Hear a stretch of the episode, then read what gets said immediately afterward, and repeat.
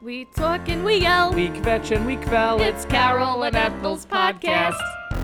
You'll never guess who I ran into at the drugstore today. Who? Gail Brewer. Oh my gosh, Manhattan Borough President Gail Brewer, did you say hello? yeah, and I gave her a piece of my mind. Oh. Did you tell her about the curb on 82nd? You think I'm gonna run into Gail Brewer and not tell her about the curb on 82nd? It's a public safety hazard. It is a threat to our community. I said to Gail, I voted for you in every election you've run in for the past 75 years, but I swear to God, if I die tripping over that curb, I'm going to make sure my dog does a BM in every community garden north of 59th Street. Oh, what did she say? Well, it turned out it wasn't Gail Brewer. Okay, let's start the podcast. One sec, one sec. I need to cool down. Oh, you having a hot flash? No, I'm just so upset at Gail Brewer for not being the woman I yelled at for 45 minutes. That's very inconsiderate of Gail Brewer. Ugh, shameful.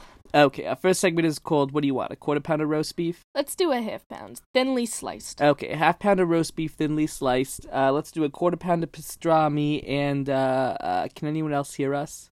What? Is there anyone in the other room? No, there's no one else home. What's the problem?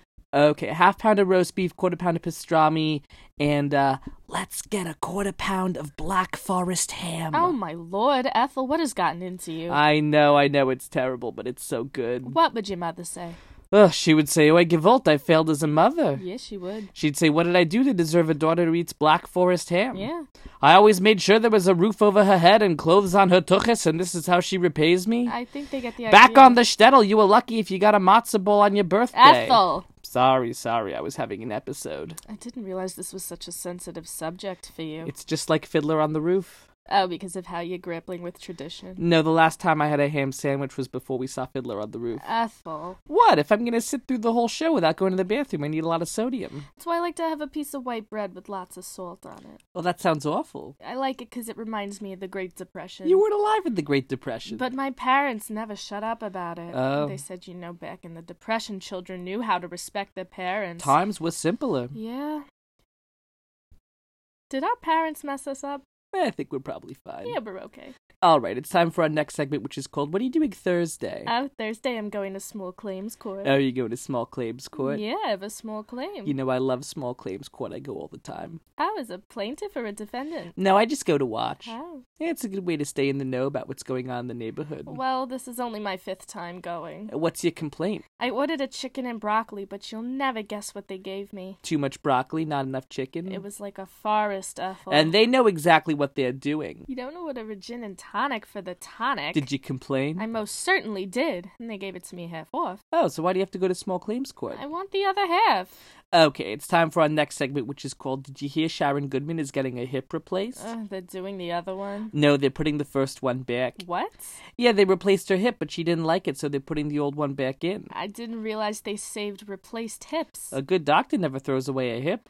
and they can just put it back in? Well, they'd never done it before, but she insisted. It's like last week when she returned that dress she bought 45 years ago. I know. How did she even find a B. Altman to return it to? She went to all of Benjamin Altman's living relatives until she found someone who would take it back. His great great grandnephew finally gave his store credit for it. Where's she supposed to use the store credit? It's more about the gesture. Did you know Benjamin Altman had no He children? never married. I don't understand. Any Jewish woman in New York would have married him in a heartbeat. Oh, was he handsome? Oh, who knows? But he owned a department store. I wish I were a department store wife. You'd be the queen of Fifth Avenue. Did you know my sister in law is the queen of 71st Avenue? Oh, how did she become the queen of 71st Avenue? She seceded from the rest of Forest Hills over a disagreement, but I think it was a misunderstanding. What was the disagreement? Uh, She tried to explain it to me, but I didn't understand. Okay, that's all the time we have. Thank you so much. You're very handsome. I didn't know you could secede from a neighborhood. Maybe it's only in Queens. I should have asked Gail Brewer today at the post office. I thought it wasn't Gail Brewer. No, that was the drugstore. I saw her later at the post office. Oh, did you say anything to her? Nah, she looked busy. Oh.